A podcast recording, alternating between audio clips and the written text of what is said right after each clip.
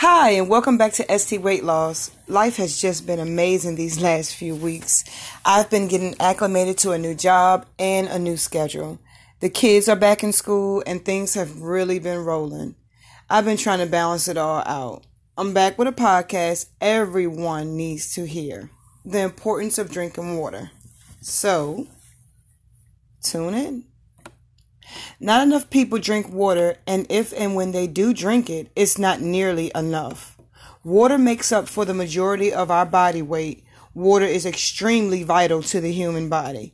Folks would rather gulp down a soda instead. Soda has a high amount of calories and a bunch of sugar that we can do without. Water has none. I had quite a few issues with my health because at one time I did not drink water.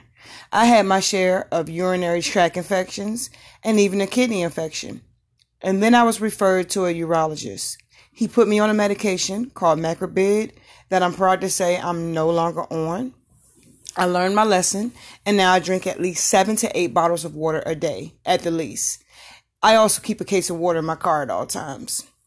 So let's get into the benefits of it. Water helps us to sweat.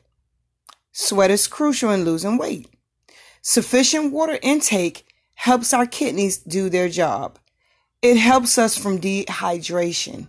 Dehydration can cause kidney failure, confusion, and fatigue.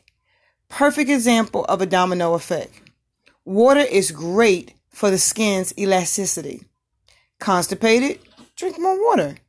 It helps in digestion. I know water doesn't have a taste, but that's okay. If you're not fond of drinking water, then challenge yourself. Drink a glass of water when you first wake up. Drink water with all your meals. Drink water when you exercise. Drink water for the heck of it. And before you know it, drinking water becomes like breathing. You won't have to remind yourself to do so. It would just come naturally. Habits rock. Good ones, of course. Now go drink a glass. Until next time, take care.